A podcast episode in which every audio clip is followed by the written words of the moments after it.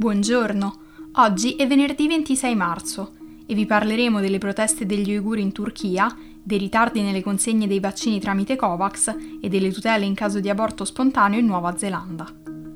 Questa è la nostra visione del mondo in 4 minuti.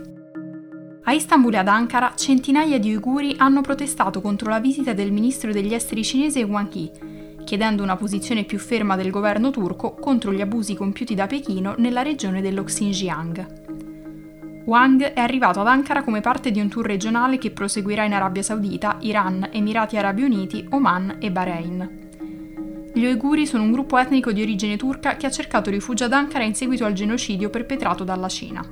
Per anni la Turchia, che si è proclamata paladina dei musulmani oppressi nel mondo, ha sostenuto la causa degli Uiguri, per poi diventare sempre più moderata da quando ha deciso di riallacciare i rapporti con Pechino. Inizialmente la Cina ha negato l'esistenza di campi di detenzione per musulmani uiguri nello Xinjiang, per poi ritrattare definendoli centri di rieducazione per estremisti e di formazione lavorativa, continuando a negare le accuse di violazioni dei diritti umani. La Cina ha recentemente ratificato un trattato di estradizione con la Turchia che è stato firmato anni fa, ma che Ankara non ha ancora ratificato.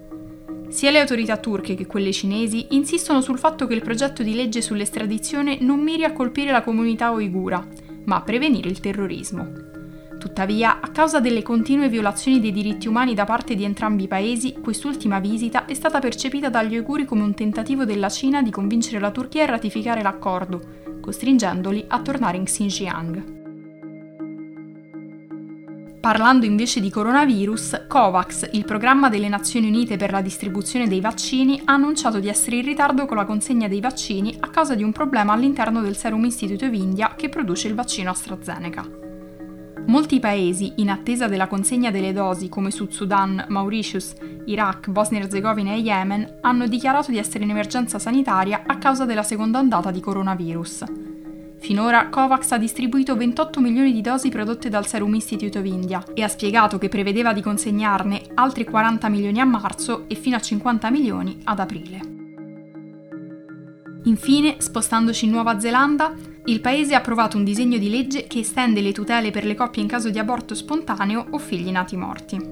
La Nuova Zelanda già prevedeva un congedo pagato di tre giorni nel caso in cui la gravidanza superasse le 20 settimane. La nuova legge, che entrerà in vigore nei prossimi mesi, garantirà il congedo pagato indipendentemente dal momento in cui si verifica l'aborto spontaneo. Ginny Anderson, la parlamentare laburista che ha proposto il disegno di legge, ha spiegato che in questo modo le coppie potranno affrontare la perdita che hanno subito. La Nuova Zelanda non è il primo paese a tutelare le coppie che perdono un figlio a causa di un aborto spontaneo. L'India garantisce 6 settimane di congedo, mentre la regione dell'Ontario, in Canada, 17 settimane di congedo non pagato.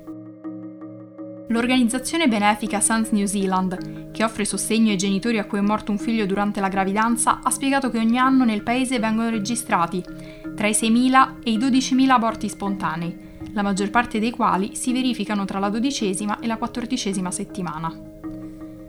Il disegno di legge non si applicherà alle donne che scelgono di abortire e la deputata Erika Stanford ha detto che, pur sostenendo il progetto di legge, ritiene che l'aborto dovrebbe essere incluso a causa del dolore, l'angoscia e il trauma che provoca.